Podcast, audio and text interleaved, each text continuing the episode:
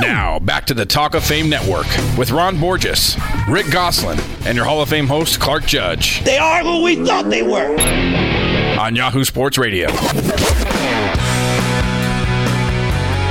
Hey, Goose, you know what it means when Geico says just 15 minutes can save you 15% or more on car insurance?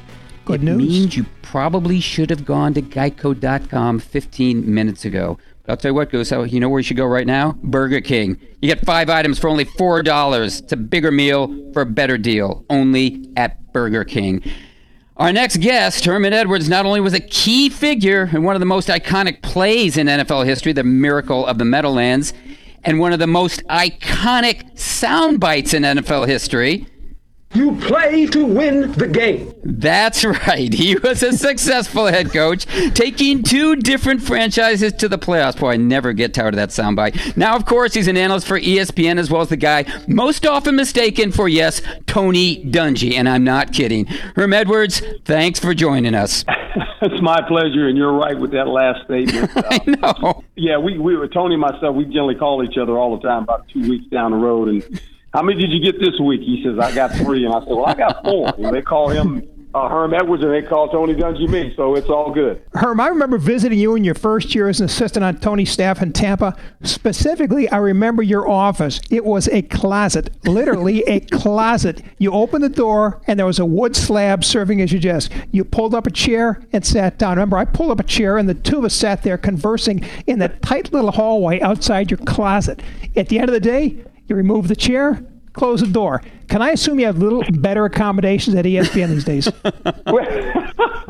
Just a little bit better, but I tell you what, we had a lot of fun coaching that football team. We really did. And Tony was a guy that uh, when I when I first joined him down there, the first thing he said, now he says, "Herm," he says, um, I'm going to be the good cop. You're going to be the bad cop. I said, okay. And then I told him, I said, look, the bad cop needs a bigger jail than you put me in right now. But it's well, Herm, I'm going to put you in the Wayback Machine, too. I'm going to take you back to your first NFL coaching stop. That's, of course, working with Marty Schottenheimer in Kansas City in the early 1990s. Now, you were on a defensive staff that included Tony and Bill Cowher. And, of course, Marty himself was a former defensive coordinator. Just wondering, how did that defensive think tank, which is pretty good, shape you as a coach? Well, it helped me a lot. Uh, you know, as you know, Marty is a, you know, he was uh, his second life. He was going to be a teacher rather than a football coach. So he was very detailed and organized. And and Tony had played under, um, obviously, in, in Pittsburgh, uh, played under Chuck Noll. Uh, he had a lot of, uh, obviously, a lot of information in there. And, and then Bill was was actually a former teammate of mine early uh, in Philadelphia, and then when it went to Cleveland, became a special team coach. So was under Marty's watch. So it was just a group of a lot of guys, and, and there was really no ego. It was just a matter of what we were going to do. We were pretty simple on defense. We had two really good guys that can rush. Think about Derrick Thomas, the late Derrick Thomas, and Neil Smith. We had some great corners, and we played a lot of man coverage. I mean, we really did. You're talking about in today's world where you see a lot of teams wanting to play a lot of man to man. We were one of those teams. We played a lot of singles, uh, safety high, and got after them with our rush. And we're an old time football team. We had two big backs and, and ran our backs in there and try to beat people. You know, back in the day, then you could win uh, ten to six, and you thought you scored a lot of points. Herm, you were Tony Dungy's first hire at Tampa as his assistant head coach. Now, I'm assuming you'll be in Canton when he goes into the Hall this August. Has there been another head coach who has had greater historical impact on the game than Tony Dungy? No. And uh, I say that, and, and, and I might be biased, uh, but I've known this man since 1977.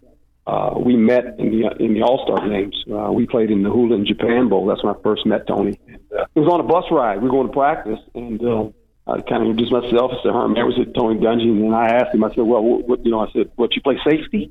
And he looked at me and he says, uh, "No." And he says, "I said, well, what you play corner?" And he said, "No." And I said, "What position you play?" He said, "I play quarterback." I said, "You play what?" Said, you don't play quarterback. and he looked at me. And he said, "No, I play quarterback." I said, "Get out of here! You ain't play no quarterback, man." So what school did you go to? The University of Minnesota's quarterback. I said, you know, so, like, and then I, I, you know, we go to practice. He's a quarterback. And I'm going, he's a quarterback. That's interesting. It's 1977 now. One many black quarterbacks major college football team, and so that was kind of shocking. And then, you know, from there we became, we just became friends. I mean, we, we we had a lot of things in common. And he went to Pittsburgh, and I went to Philadelphia. uh, he started coaching way before I did, and uh, I'd always see him on the Steelers sidelines as we talked, you know, when I was playing, and then he went to San Francisco, and then all of a sudden, you know, his his coaching his coaching ability just kind of transcended the whole deal, and um, I worked with him obviously in uh, Kansas City, and uh, then when he went to Minnesota to become the coordinator, I stayed there, and then was really on on on pace, maybe try to become a GM, and um, he got he got his first job in Tampa and I can remember the call. He calls me. He says, "Look," he says, "Herm, you got to come down here." I told her, I said, "Tony," I said, "Look, I got a great job, man. We're in the playoffs all the time."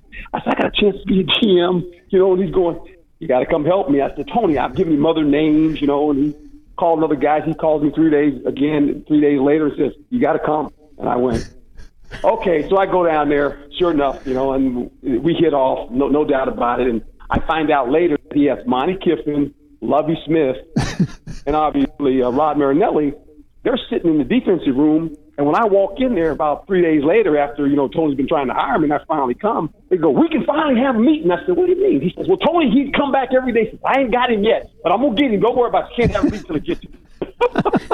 hey Herm, any chance that people can't make the same mistake that those people on the plane do and induct you instead of Tony?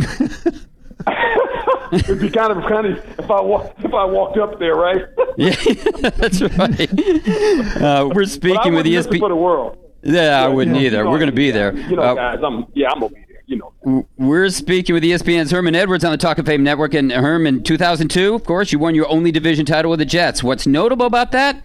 Patriots didn't win it. They didn't win the AFC East that year, and that's one of only two division titles New England hasn't won in the last 15 years. And of course, as you know, it's a period that includes four Super Bowls. Question Is this the greatest dynasty of all time? Yeah, I would say, in, in this reason, um, in the in the world we play in now, with the changing of players, with free agency, you know, back in Pittsburgh's era, San Francisco's era, Dallas's era, you could keep your teams pretty much intact. But I, but I think in today's world, with all the changes that have gone on in different franchises, it's very difficult to do what they've been able to do now, two things come in, come to mind when you think about that organization. Well, three things: ownership, uh, obviously, it starts there with Mr. Kraft, the head coach, and then the quarterback. And they've been probably more consistent than any other organization in, in the last what 15, 20 years. Herm, you played against Joe Montana. You also coached yeah. on a Kansas City team that Montana took to the AFC title game in 1993. Montana or Brady? Oh boy, I, I say this: if I had either one of them, I'd, I'd still be coaching. I know that. um, I would say this: Joe was probably the guy that really, really allowed quarterbacks with maybe not the strongest arm, not the biggest stature, but the ability to have accuracy. He was remarkable. Tom Brady, for me, is a guy that has done it with different players he's unique. I mean, he has had a different cast of players, it seems like, every other year. It's never the same offense. It's always different players. The one thing has been consistent, his ability to adapt to the players and really put them in position to be really good players. So I think they both come away differently. I don't like to choose. I just think they're different. They both go down in history as two of the best quarterbacks ever to play the position. That's what you guys decide. You guys do all that voting and stuff. I don't. I, I stay out of it. I just think I played against Joe. He had one of the greatest receivers ever play football in Jerry Rice. Where when you think about Tom Brady, you know Randy Moss the one year. Uh, now he has a tight end that will go down if he can stay healthy. It's one of the greatest tight ends ever playing Gronk. So kind of ironic, you know. At the end, um, Brady has a guy now that um, if he can stay healthy, it's it's a tough matchup for you. Hey Herm, we got to go, but uh, always thanks for the time. You're, you're terrific. Like listening to you, and I'll tell you what, we're going to look for you on TV tonight. Thanks very much. I appreciate you guys. Talk to you later. Hey, thanks, Herm. Good talking to you. Good visiting Thanks. you guys. Thank yep. you now. Thanks, sir. Bye. That was former head coach Herman Edwards. Next stop, Hall of Fame voter Bob Glauber and Dr. Data on Laremy Tunsil. The draft or not to draft? That is the question. You're listening to the Talk of Fame Network. Talk of Fame Network is brought to you by MyCleanPC. If your computer runs slowly, just log on to mycleanpc.com for a free diagnosis. And within minutes, you can download software that can clean up what may be slowing your computer down. That's mycleanpc.com. We're also brought to you by Grasshopper, the entrepreneur's phone system. Turn your mobile phone into a business phone system with Grasshopper and get a local or toll free number or just bring your own. To see how it works, just go to grasshopper.com.